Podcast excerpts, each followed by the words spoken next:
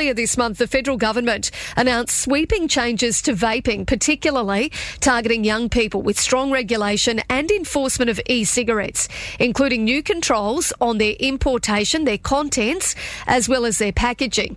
It's understood the government's going to be working with states and territories to really put a stop to black market sales, including the importation of nicotine vapes, banning disposable devices and restricting those flavours. Now, joining me on the line to shed some further light on this situation is the Federal Health Minister, Mark Butler. Good morning to you, Minister. Good morning, Katie. I can tell you it's a lot colder down here in Canberra than I suspect it is up your way. I did wonder that as I was reading out those temperatures in the weather and, and knew that you were listening from Canberra and thought, I know where I'd rather be, Minister. Me too. Hey, um, obviously, quite a, a raft of changes when it comes to vaping. Can you talk us through these changes that have been announced? Yeah. Look, just stepping back one second, this, this is a relatively new product. Uh, and it was sold to governments around the world and to communities for that matter as a therapeutic product that was supposed to help long term smokers kick the habit. So it was supposed to be something like Nicorettes and things like that.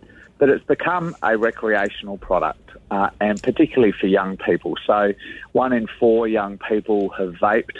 Uh, only one in 70 people my age, I'm in my 50s, only one in 70 people have vaped. So it's, it's very much a product that the industry is targeting at young people, and it's rife in our schools, as your listeners Yeah. will know. When we did a consultation over the summer, school communities, so teachers, school principals, and parents groups tell us time and time again this is now the number one behavioural issue schools are facing, and not just high schools, but primary schools are facing. Uh, and what we're determined as a group of health ministers, this wasn't just me as the federal health minister, but all of the health ministers, including Natasha Fyles, your health minister and chief minister in the territory, are determined to take action to stop the tobacco industry creating a new generation of nicotine addicts because that's what this is doing. I think that's the concern that a lot of parents have got. You know, I've got school-age children, and uh, and you're spot on. It's a real issue whether your kids are sort of at middle school, high school, or primary school. It's something that they're all grappling with. Are we going to see vaping soon become like cigarettes with plain packaging and those health warnings? Uh, we are. Uh, I mean, at the moment, you know, these things are being sold deliberately targeted to not just teenagers, but to young children. So you see them with pink unicorns on them. Uh, they're cherry flavoured, they're bubblegum flavoured. I mean, this is not a product being sold to adults. This is deliberately being marketed to children.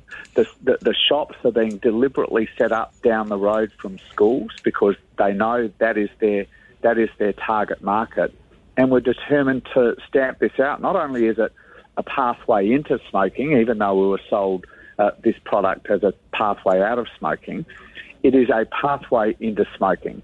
Um, vapors, young vapors, are three times as likely to take up cigarettes as non vapors. And we know that the only group in the community now where smoking rates are increasing are young Australians. And that, in my view, is deliberately connected to vapes. So, when are these new regulations, specifically that ban on juices and disposable vapes, when are they going to take effect? So we now need to sit down with states and territory governments and set up a comprehensive um, enforcement framework. You know, we, we have said we will we will do everything we can to stop these things at the border. And the problem is we've had open borders for vapes. I mean, the, the former government wasn't able to put in border controls. Greg Hunt, the former Minister for Health, to his credit, wanted to do that, but he got rolled in his party room. So for some years now, we've effectively had open borders. These things have been flooding in from overseas.